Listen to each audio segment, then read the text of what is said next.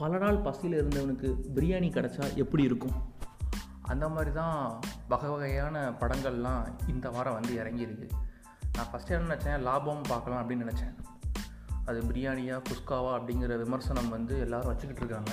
But அந்த படத்தை பார்க்காம நம்ம அந்த படம் நல்லா இல்லை நல்லா இருக்குன்னு சொல்ல முடியாது இல்லையா? சரி அதனால் நம்ம டிக்கிலோனா பார்ப்போம் அப்படின்னு சொல்லிட்டு தான் ஆரம்பித்தேன் சரி நான் இதை நைட்டு பார்க்கலாம் அப்படின்னு சொல்லிட்டு தான் ஆரம்பிச்சது. ஆனால் அந்த படம் பிரியாணியாக வந்திருக்கா இல்லை குஸ்கா வந்திருக்கா இல்லை உப்மா வந்திருக்கா அப்படிங்கிறது தான் இந்த ரிவ்யூவில் நீங்கள் கேட்க போகிறீங்க நீங்கள் கேட்டுட்ருக்கிறது பாட்காசம் பை அஸ்ஃபர். டிக்கிலோனோ அதாவது இது ஒரு நார்மலான கதை அப்படின்னு கிடையாது. இது வந்து ஒரு டைம் ட்ராவல் காமெடி ஃபிலிம்னு சொல்லலாம். அந்த மாதிரி கதை தான். அதாவது சந்தானத்துக்கு வந்து கல்யாணம் ஆயிடுது அவர் வந்து ஒரு சாதாரண ஒரு இபி வயர்மேனாக இருக்கார் இபி இட்ஸ் மை டிபார்ட்மெண்ட் என் டிபார்ட்மெண்ட்னோடனே நீ என்ன இபியில் ஏஇஆர்இ அப்படிலாம் கேட்கக்கூடாது. நான் ட்ரிபிள் இ படித்தேன் படித்தேன் அவ்வளோதான் ஓகேவா ஸோ வந்து சந்தானம் வந்து அந்த மாதிரி வேலை பார்த்துட்ருக்கார். ஸோ வந்து அவருக்கு வந்து கல்யாணம் ஆனதுக்கப்புறம் ஒய்ஃப் பிடிக்கல அவருக்கு. ஒரு மாதிரி எரிஞ்சு எரிஞ்சு விழுறாரு அவங்களும் அப்படி எரிஞ்சு தான் பேசுகிறாங்க தென் தன்னோட கல்யாணத்தை நிறுத்திடலாம். அதாவது பாஸ்ட்டுக்கு போய் தான் கல்யாணத்தை நிறுத்திடலாம் அப்படின்னு சொல்லிட்டு டைம் ட்ராவல் பண்ணுறார் ரெண்டாயிரத்தி இருபத்தி ஏழில் இது நடக்குது. ரெண்டாயிரத்தி இருபதில் போய் தன்னோட கல்யாணத்தை போய் நிறுத்தலான்ட்டு டைம் ட்ராவல் பண்ணி போகிறாரு அதுக்கப்புறம் என்ன நடந்தது? அவர் என்னென்ன ட்விஸ்ட் அண்ட் டான்ஸ்லாம் பார்த்தாரு. நமக்கு அது எப்படி ட்விஸ்ட் அண்ட் டான்ஸாக அமைஞ்சது அப்படிங்கிறதான் படத்தோட மீதி கதை. தென் படத்தோட ப்ளஸ் பாயிண்ட்ஸ் ஃபஸ்ட்டு வந்து சந்தானம் தான் ஏன்னா ரொம்ப நாளைக்கு அப்புறம் சந்தானத்தோட காமெடிலாம் ஒர்க் அவுட் ஆன மாதிரி எனக்கு ஒரு ஃபீல் இதுக்கு முன்னாடி அவர் நடித்த படங்கள் வந்து ஒரு இடங்கள் மட்டும்தான் ஒரு இடத்துல மட்டும்தான் காமெடி இருக்கும். அது என்ன இடம் அப்படின்னா அந்த டைட்டில் ட்ராக்கில் டைட்டில் கார்டில் போடையில் thanks to all India Santhanam fans கிளப்னு போடுவாங்க. அந்த இடம் மட்டும்தான் காமெடியாக இருக்கும். இதுக்கு முன்னாடி வந்த அவர் ஹீரோ நடித்த படங்களில். பட் இந்த படத்தில் அது அந்த இடத்துலையும் காமெடி இருந்துச்சு all India Santhanam fans club அது போக சந்தானமும் நிறையா காமெடிலாம் பண்ணியிருந்தார். தென் படத்தோட அந்த ஒன்லைனர் கேட்கும்போது ரொம்ப இன்ட்ரெஸ்டிங்காக இருக்கும்.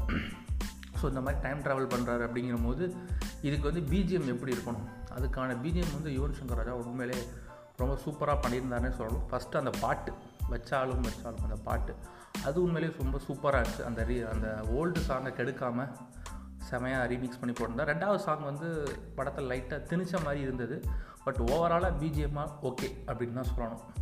நெக்ஸ்ட்டு வந்து படத்தில் ப்ளஸ் பாயிண்ட் அப்படின்னு சொல்லணும் அப்படின்னா மற்ற சப்போர்ட்டிங் கேரக்டர்ஸ் சந்தானத்தை தாண்டி இன்னும் நிறைய பேர் சொல்லணும். முனிஷ்காந்த் ஆகட்டும் யோகி பாபு ஆகட்டும் அதுக்கப்புறம் ஆனந்தராஜ் அதுக்கப்புறம் கடைசி படம் முடியலை ஒரு அரை நேரத்துக்கு முன்னாடி மாறன்.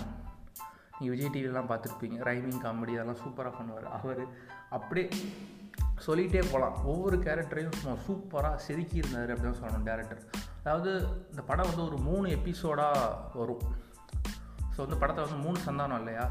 இந்த ரெண்டு சந்தானத்தை காட்டுற வரைக்குமே படம் வந்து ரொம்ப இன்ட்ரெஸ்டிங்காக இருந்துச்சு. அதாவது ஃபஸ்ட் ஆஃப் நான் சொல்கிறது அதுக்கப்புறம் தேர்டாக ஒரு சந்தானம் வருவார். அப்போ தான் படத்தில் ஒரு லேகிங் வந்து எனக்கு பெருசாக பட்டுச்சு. என்னடா இது அப்படின்ட்டு. ஏன்னா மொதல் ஃபஸ்ட் ஆஃப் வந்து உண்மையாக ரொம்ப சிரிப்பாக இருந்தது. சில இடங்களில் ரொம்பவே விழுந்து விழுந்து சிரித்த மொமெண்ட்ஸ்லாம் இருந்தது. அதுக்கப்புறம் படம் வந்து ரொம்ப அதாவது பொண்டாட்டியை கேவலப்படுத்தி பேசினா எல்லாம் சிரிப்பாங்கன்னு பண்ணுற காமெடி ஆகட்டும். அதுக்கப்புறம் டேட் லிட்டில் பிரின்சஸ்லாம் இப்படி தான் இருப்பாங்க. அவங்களாம் பாய் பெஸ்டி வச்சுருப்பாங்க. இந்த மாதிரி பணக்கார வீட்டு போனால் இந்த மாதிரி குளிச்சுட்டு தான் சுற்றும் காலையில் போனால் மறுநாள் காலையில் தான் வரும் அப்படிங்கிற மாதிரி ஒரு ஸ்டீரியோ டைப்பிக்காக இருந்தது. அது வந்து சுத்தமாக ஒர்க் அவுட் ஆகலை. அங்கே காமெடியும் இல்லை. ஏன்னா அங்கே ஃபுல்லாக எமோஷனால ஒரு மொமெண்ட்ஸ் தான். தென் இந்த படத்தை பார்க்கையில உங்களுக்கு வந்து ஓமை காதல் ஓமை கடவுள் அந்த படம் வந்து ஞாபகம் வர்றதுக்கு ரொம்பவே சான்சஸ் வந்து அதிகமாக இருக்குன்னு நான் சொல்லுவேன். ஏன்னா அதுவுமே கிட்டத்தட்ட ஒரு ஃபேண்டசி தான். அதில் வந்து டைம் ட்ராவல் பண்ணுற மாதிரி தான் இருக்கும். அதில் வந்து காடு இதில் வந்து டைம் மிஷின் அவ்வளோதான் வித்தியாசம். வேறு ஒன்றும் இல்லை.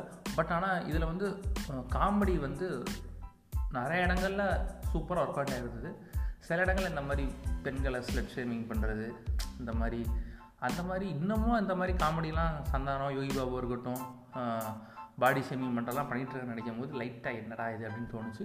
கடைசி ஆனால் படம் முடியலை ஒரு ரவுண்டு வந்து அப்பாடா படத்தை முடிச்சிட்டாங்க அப்படின்ட்டு அந்த அரை மணி நேரத்துக்கு முன்னாடி ஒரு சின்ன லேகிங் மட்டும் இருந்தது. பட் படத்தோட டேரக்டர் சொல்லணும் அவருக்கு வந்து இது ஃபஸ்ட்டு படம் கார்த்திக் யோகி. அவர் யாருன்னு பார்த்தீங்கன்னா மாநகரம் படத்தில் ஸ்ரீ கூட வருவார். ஃப்ரெண்டாக வருவார். அவர் லோகேஷ் கனகராஜ் அசிஸ்டன்ட் டேரக்டர் தான் ஸோ வந்து அவரோட முதல் படங்கள் முதல் படம் மாதிரியே இல்லை. அவ்வளோ ரொம்ப கிளாரிட்டியாக டிஓபி ஆகட்டும் எடிட்டிங் வந்து இன்னும் கொஞ்சம் கூட கிறிஸ்பாக கட் பண்ணியிருக்கலாம் அப்படின்னு தோணுச்சு. பட் சூப்பராக ஓவராலாக ஒரு ரொம்ப நாளைக்கு அப்புறம் வயிறு குலுங்க சிரித்த ஒரு படம்னு சொல்லலாம் டிக்கிலோனா. தென் படம் வந்து தேட்டரில் ரிலீஸ் ஆயிருந்தது அப்படின்னா இன்னும் கொஞ்சம் நல்லா இருந்திருக்கும். ஏன்னா ஃபேமிலியாக பார்த்து ரசிக்க வேண்டிய ஒரு படம். ஸோ நீங்கள் இந்த படத்தை பார்க்கணும் அப்படின்னா ஜி ஃபைவ்ல போய் பார்க்கலாம். ஒரு one time watch movie Dikkiloona. Tata bye bye see you Thank you